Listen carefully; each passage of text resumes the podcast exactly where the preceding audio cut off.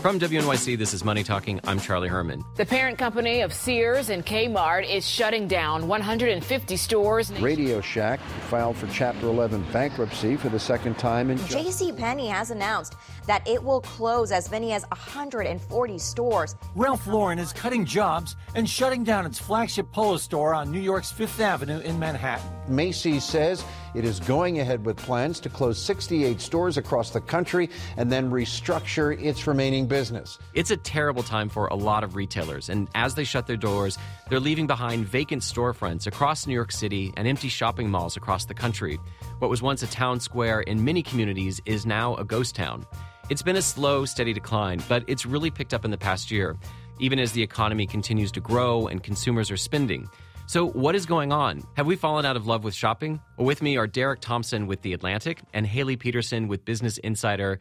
And Derek, is is this the end of the mall? It is not the end of the mall. There are about 1,200 malls in America right now. Uh, the most pessimistic researchers think that in about 10 years there will be 900. 900 malls is not the death of malls. That's still a lot of malls, but it still means 25% decline. I think what you're seeing is at least two or three things. First of all, everybody knows e-commerce amazon is taking up a lot of this market. Number two probably less discussed is just how overbuilt we are with malls. We now have 40% more shopping space per capita than canada 10 times more than germany. And number three americans are moving a lot of their spending from materialism from clothes to experiences like travel and restaurants. Restaurant and bar sales are now growing uh, 50% faster than the rest of retail combined so you take these three factors together the rise of e commerce, the overbuilding of shopping space, and the renaissance in restaurants right now, and you have what is essentially a perfect storm for retailers. Haley, what are you seeing when you're doing your reporting and seeing these stores that are closing? Are there some that are in worse shape? Are there some that are doing things more wrong than others? So, if you look at the department stores, those are the ones that are really struggling the most right now. But those that are doing well are discount stores like TJ Maxx and Marshalls and dollar stores and Aldi and Trader Joe's. Shoppers don't really care about brand names anymore. They want what's cheap and what's convenient. So, Derek, what is working well when it comes to malls or in any sort of shopping experience of bringing people in? What is succeeding? We've been talking about the hollowing out of the middle when it comes to income for a long time. And what we might be seeing right now is the hollowing out of the middle in retail. Just like Haley said, it's these department stores that were sort of right down the middle that are struggling a lot. But some luxury stores are still doing very, very well. Some luxury malls, or at least higher malls in higher income areas, doing extremely well. And you still have this incredible proliferation of discounters. But yeah, it's the middle that's really struggling. I was just shopping in Soho uh, a few weekends ago looking for a shirt.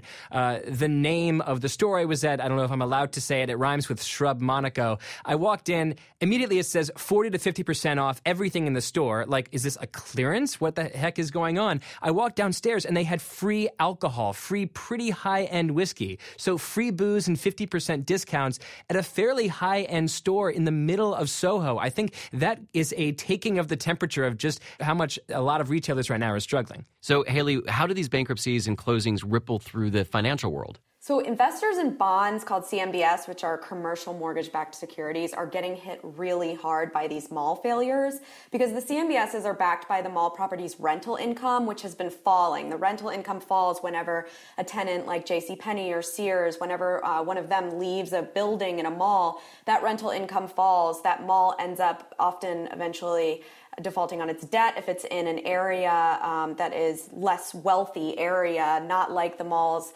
uh, that are what we qualify as A-level malls, which have anchors like Neiman Marcus and Saks, more high-end luxury malls, which are doing much better. But um, these investors in these CMBSs are just completely losing their investments here because these malls are all defaulting.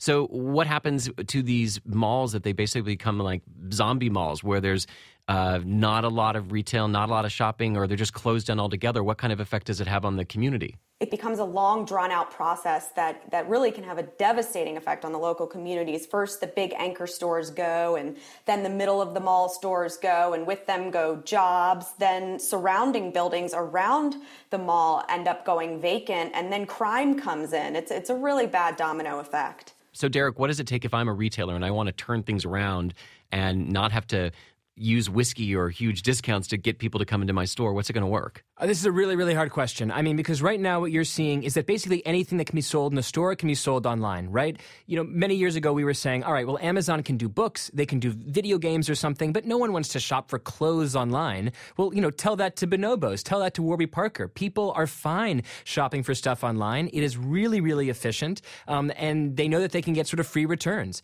Uh, right now, the malls that are succeeding are, like Haley said, the ones that are either have really high end anchors or they're in high end places. So I'm from McLean, Virginia, and there's this uh, mall called Tyson's Corner, which when I was a kid was this sort of smallish mall that we sometimes went to for movies or PF Chang's. Now it is basically a megatropolis. An enormous uh, suburban, essentially city has grown up around this mall. So it's sort of the flip side of this, right? When a mall fails, uh, it can lead to sort of uh, blight in that area. But when a mall succeeds, it can essentially anchor, you know, a, a new suburban thriving. Um, so, uh, you know, malls are really, really important parts of, of the urban infrastructure um, and the urban fabric, and it really can be terrible when they go away. So, Haley, predict for me what is the future of retail going to look like? That's really hard to predict, but I would say that you're going to see a further consolidation of malls and retailers. There's going to be a lot more bankruptcy, retail bankruptcies this year, and uh, a ton of malls are going to shut down. That said, about 300 malls in America qualify as A level malls, and those are experiencing some of their highest tenancy in years. And so they're doing really, really well, and those will continue to stick around and continue to grow.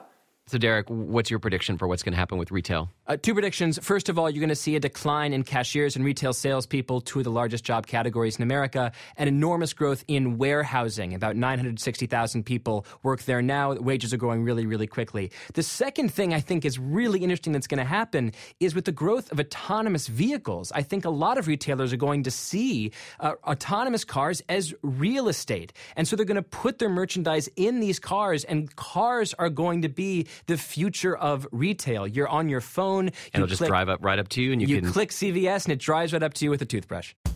Well, Derek Thompson is a senior editor at The Atlantic, and Haley Peterson is a senior correspondent for Business Insider. Thank you both for joining. Thank you. Thank you. And I'm Charlie Herman, and this is Money Talking from WNYC.